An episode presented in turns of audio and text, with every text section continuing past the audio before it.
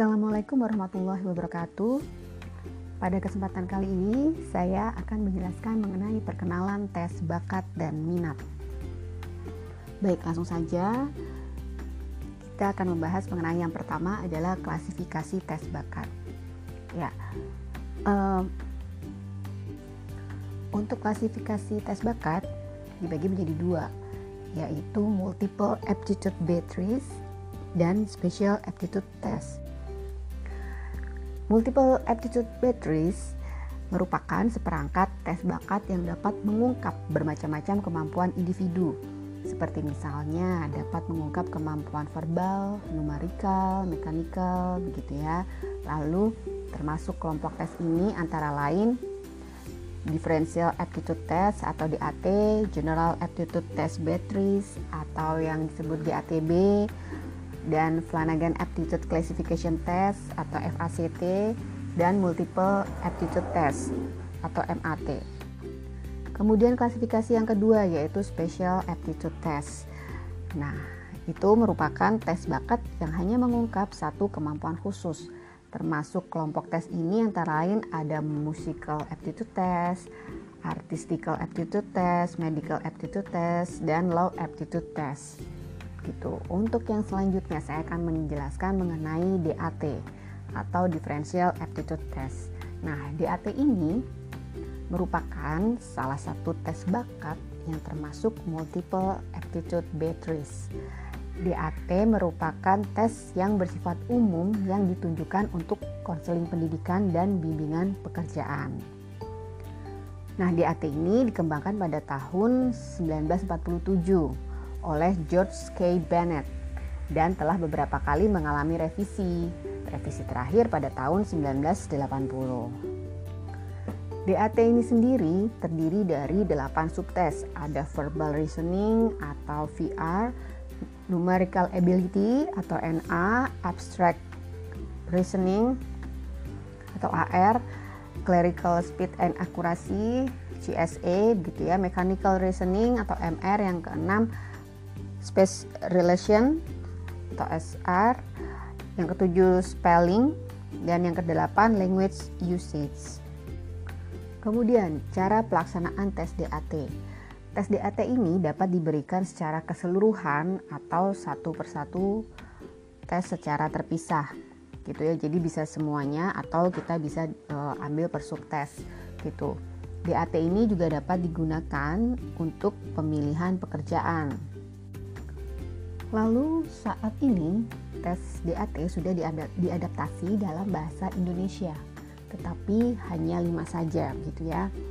Tes yang telah diadaptasi yaitu ada numerical ability menjadi tes berhitung atau disebut juga A5, abstract reasoning menjadi tes penalaran atau A3, space relation menjadi tes pola B3 atau C5 gitu ya mechanical reasoning menjadi tes pengertian mekanik atau C4 lalu clerical speed and accuracy menjadi tes cepat teliti atau D4 untuk selanjutnya prosedur pelaksanaan tes DAT nah yang pertama ada materi tesnya nih. Materi tes DAT yang pertama ada buku tes.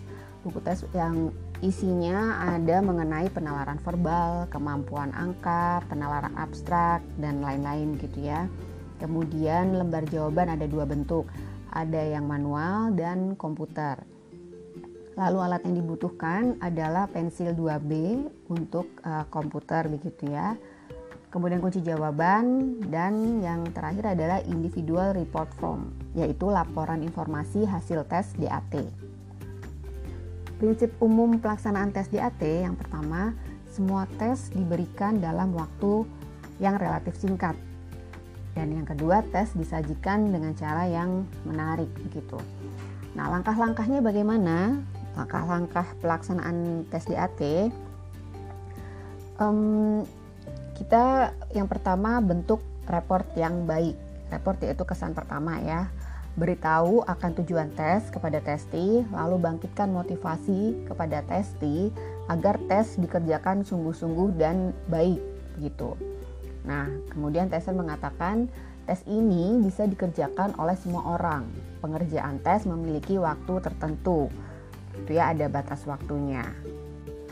Lalu alat tes uh, maaf alat tulis yang digunakan yaitu pensil 2B. Ini digunakan baik untuk tes secara manual ataupun komputer gitu ya. Komputer maksudnya pakai lembar jawab komputer. Lalu uh, mengenai waktunya Tester dapat memberikan aba-aba mulai dan selesai dan selesai dengan tegas dan lugas. Saat selesai, katakan waktu sudah selesai. Letakkan alat tulis Anda. Gitu ya, tester harus mengontrol testi juga dengan mengecek seluruh peserta sambil apakah uh, ada dari jawabannya yang terlewat gitu. Nah, se setelah setelah mengecek apakah sudah dikerjakan dengan benar, uh, baru hal tersebut bisa di scoring tesnya gitu. Nah, pada saat di awal tadi setelah diberikan uh, maksudnya kita memberikan report yang baik begitu ya, kesan pertama yang baik. Lalu tester mengatakan atau menginformasikan bahwa tes ini bisa dikerjakan oleh semua orang, pengerjaan tes memiliki waktu. Nah, lalu kemudian lembar jawab dan buku diberikan ke testi. Pada setiap buku-buku soal pasti ada petunjuk untuk tidak mencoret buku soal, gitu ya. Nah, ini perlu ditekankan kepada testi berulang-ulang. Nah, jika nanti pada akhirnya ditemui adanya coretan atau um, suatu tulisan apa pun begitu, nah itu perlu dijadikan catatan. Nah ini uh, indikasinya bahwa tesi tersebut tidak mematuhi instruksi. Kemungkinan ada indikasi di dalam uh, perkembangannya, perkembangan kepribadiannya bahwa ada kecenderungan bahwa orang ini um, bisa tidak mematuhi instruksi pada saat nanti dalam pekerjaannya ataupun misalkan jika seorang individu tersebut bekerja dalam tim ah, kemungkinan dia cenderung menjadi seorang individu yang tidak memperhatikan atau tidak mendengarkan kesepakatan kelompoknya. Bisa menjadikan indikasi seperti itu. Maka dari itu dijadikan catatan gitu ya. Lalu tester memberikan instruksi kepada testi untuk jangan membuka buku tes sebelum diperintah lalu diberi petunjuk untuk mengisi identitas di lembar jawab jadi pengisiannya di mana itu harus jelas harus diinformasikan satu persatu Kemudian tester memberikan petunjuk kepada testi, ada panduan instruksinya, gitu ya. Pada uh, lalu testi bisa diminta untuk membaca instruksi atau petunjuk dengan suara yang uh, maksudnya dengan suara yang lirih saja atau dalam hati saja sambil menyimak tester membacakan instruksi atau petunjuk dengan suara yang jelas dan keras. Gitu ya lalu tester uh, memberikan contoh cara pengerjaan kepada testi. Lalu kemu kemudian per item tesnya pada tes hitungan atau A5 itu terdiri dari 40 soal dengan lembar jawab yang terpisah. Nah, tes hitungan ini mengukur aspek kemampuan berpikir dengan angka dan penguasaan hubungan numerik.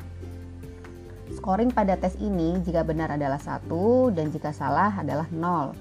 Cara penyajiannya itu secara berkelompok ataupun individu. Jadi bisa dilakukan dalam tes uh, massal atau dengan jumlah yang banyak atau secara individual satu persatu.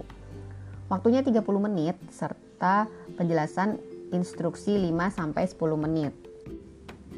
Ya, tujuan tes ini adalah untuk mengukur kemampuan bidang pendidikan, yaitu matematika, fisika, kimia, teknik, dan di bidang pekerjaan e, seperti administrasi, statistika, laboratorium begitu ya. Lalu untuk selanjutnya pada tes penalaran atau A3 jumlah soalnya yaitu 50 buah. Aspek yang diukur kemampuan penalaran nonverbal meliputi kemampuan individu untuk memahami hubungan logis dari figur-figur abstrak gitu. Nah, cara penyajiannya dilakukan secara individu atau kelompok. Waktu pengerjaannya kurang lebih 25 menit dengan tambahan waktu pemberian instruksi 5 sampai 10 menit. Nah, scoring benarnya adalah 1 dan salah adalah 0. Untuk yang selanjutnya ada tes pola atau B3. Nah, pada tes ini terdiri dari 40 soal. Aspek yang diukur yaitu kemampuan mengenal hal konkret tiga dimensi melalui proses penglihatan gitu. Nah, tester perlu melakukan imajinasi, memanipulasi secara mental gitu ya. Jadi uh, kita memberikan petunjuk bagaimana cara pengerjaannya sesuai dengan apa yang sudah diperlihatkan eh, atau tercatat di buku soal gitu. Nah, pada penyajian tes pola atau B3 ini bisa dilakukan secara individual, bisa juga secara kelompok. Waktu pengerjaannya 30 menit dengan tambahan waktu instruksi 5 sampai 10 menit. Jadi total bisa sekitar 35 sampai 40 menit gitu ya. Tujuan dari tes pola ini mengetahui kemampuan seseorang mengenal bentuk tiga dimensi. Jadi bagaimana daya bayang ruangnya, bagaimana kemampuan visual spasialnya, itu bisa dilihat dari tes pola ini. Nah, Biasanya ini digunakan untuk pengetesan untuk pendidikan atau pekerjaan, misalkan di bidang desain, arsitektur, seni, terus interior, eh, interior designer gitu ya. Scoringnya masih sama seperti tadi, benar adalah satu dan salah adalah nol. Kemudian jumlah benarnya dikurangi jumlah salahnya.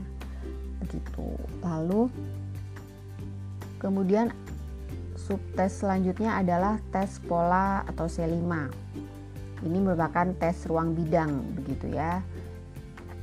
Jumlahnya ada 60 soal.